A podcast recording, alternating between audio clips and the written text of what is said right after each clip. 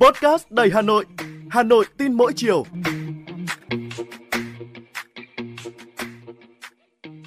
Chào bạn, tôi là Ngọc Tuấn, người đồng hành cùng bạn ngày hôm nay trong podcast Hà Nội tin mỗi chiều của Đài Hà Nội.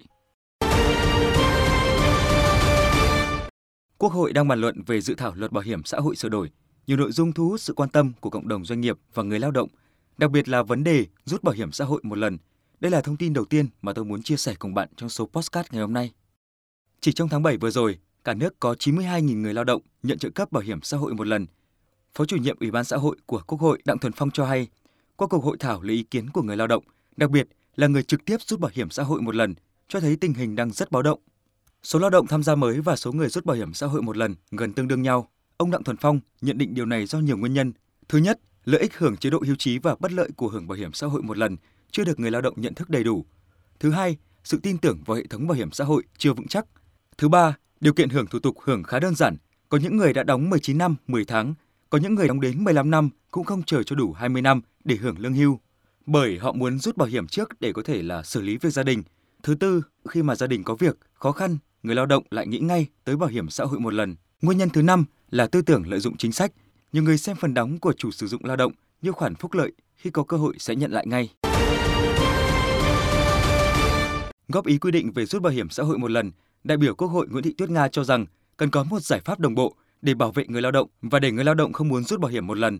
Theo đại biểu Nguyễn Thị Tuyết Nga, cả hai phương án đề xuất hiện nay đều dẫn đến tình trạng gia tăng việc rút bảo hiểm xã hội một lần trước thời điểm luật có hiệu lực. Phương án linh hoạt nhất là không cấm người lao động rút một lần, tuy nhiên phải quy định chặt chẽ điều kiện để không nhiều người đáp ứng được. Từ đó thì có thể là xem xét thiết kế các phương án khác nhau để người lao động lựa chọn. Thứ nhất, nếu người lao động bảo lưu để hưởng lương hưu thì được hưởng quyền lợi tăng thêm so với thông thường, như giảm điều kiện hưởng lương hưu xuống còn mười lăm năm, có trợ cấp hàng tháng trong trường hợp chưa đủ điều kiện hưởng lương hưu và hưởng trợ cấp hưu trí xã hội, hưởng bảo hiểm y tế. Thứ hai, nếu qua được các điều kiện khắt khe để rút bảo hiểm xã hội một lần, người lao động không được hưởng quyền lợi tăng thêm. Thứ ba, người lao động có thể chọn bảo lưu năm mươi phần trăm chế độ khi mà rút bảo hiểm. Phương án này giúp người lao động có tiền, giải quyết một phần khó khăn khi mất việc và vẫn tạo cơ hội cho họ để tiếp tục tham gia bảo hiểm xã hội.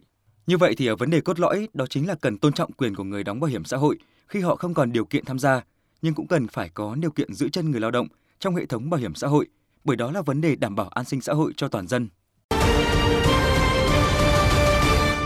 Kinh tế trưởng của Ngân hàng Thế giới tại Việt Nam, ông Andrea Coppola từng cho biết, Việt Nam là quốc gia duy nhất cho phép người tham gia rút khoản đóng góp vào bảo hiểm xã hội trước tuổi hưu. Khi mà về già, có một khoản thu nhập ổn định hàng tháng sẽ giúp người cao tuổi sống an nhàn và tự chủ hơn. Chưa kể việc rút bảo hiểm xã hội một lần sẽ khiến người lao động mất đi cơ hội được tham gia bảo hiểm y tế miễn phí trong suốt thời gian được hưởng lương hưu. Và với mức được chi trả lên đến chín mươi lăm phần trăm, việc rút bảo hiểm xã hội một lần là giải pháp tình thế, song sẽ để lại những hệ lụy lâu dài cho người lao động.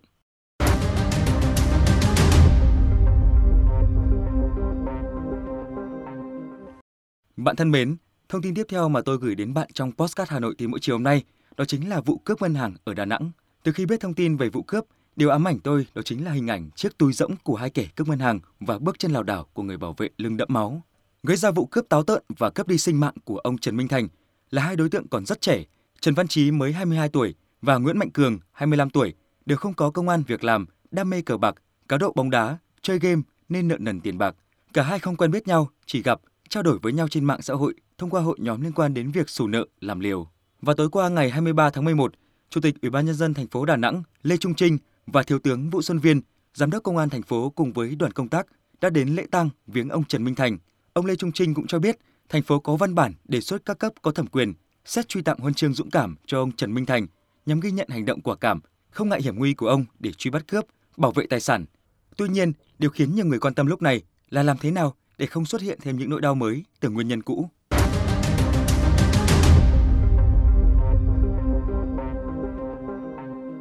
Bạn thân mến, bạn đã từng nghe những lời nói đùa đi cướp ngân hàng khi mà ai đó than thở khó khăn và muốn có tiền nhanh chóng hay chưa? Tôi thì thi thoảng vẫn nghe được những câu tương tự như vậy. Câu nói xuất phát từ thực tế, ngân hàng là nơi kinh doanh tiền tệ, hẳn sẽ có nhiều tiền mặt. Ngày càng nhiều kẻ liều lĩnh biến chuyện đùa thành thật. Gần đây, các vụ cướp liên tiếp xảy ra nhắm vào các phòng giao dịch ngân hàng.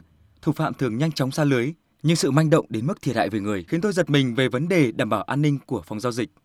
Tại Việt Nam, từ tháng tư đến nay, thống kê chưa đầy đủ cho thấy đã có ít nhất năm vụ cướp ngân hàng gây chấn động. Thượng tá Đào Trung Hiếu, tiến sĩ tội phạm học cho rằng một phần nguyên nhân xuất phát từ mạng xã hội, từ những hội nhóm như là vỡ nợ muốn làm liều.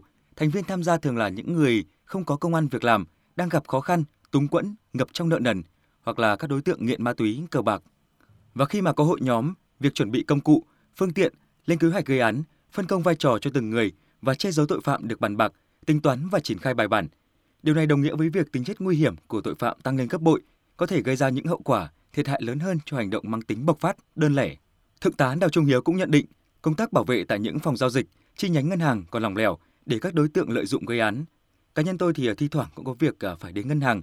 Trong lúc chờ đợi nhân viên làm thủ tục, tôi quan sát xung quanh như là một cách giết thời gian. Tôi thấy rằng các phòng giao dịch thường nằm sát mặt đường lớn và chỉ cách bên ngoài một lớp cửa kính.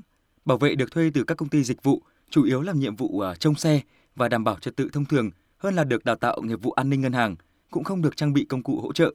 Và trong vụ cướp ngân hàng xảy ra vào ngày hai mươi sáu tháng mười vừa qua tại huyện Hóc Môn, thành phố Hồ Chí Minh, video cho thấy rằng nhân viên bảo vệ phía trong có gần mười giây từ lúc nhận thấy đồng nghiệp bị khống chế bên ngoài cho tới khi kẻ cướp đi vào, nhưng người này không kịp phản ứng do chưa ở tư thế sẵn sàng ứng phó hoặc do không có cơ chế báo động nhanh được thiết lập từ trước.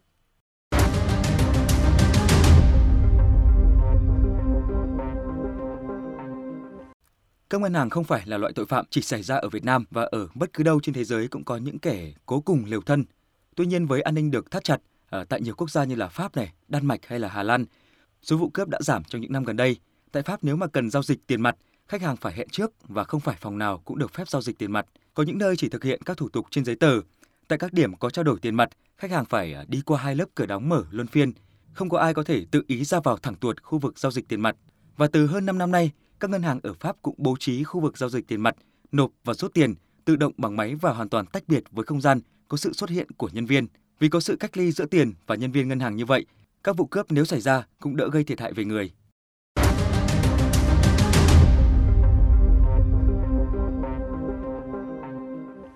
Bạn thân mến, tôi vừa cung cấp cho bạn hai thông tin liên quan đến vấn đề rút bảo hiểm xã hội một lần và lỗ hổng an ninh tại các phòng giao dịch ngân hàng. Còn bạn đang quan tâm đến vấn đề gì? Hãy để lại bình luận phía bên dưới để chúng ta sẽ trao đổi trong số podcast lần sau. Cảm ơn bạn đã đồng hành cùng tôi. Xin chào và hẹn gặp lại.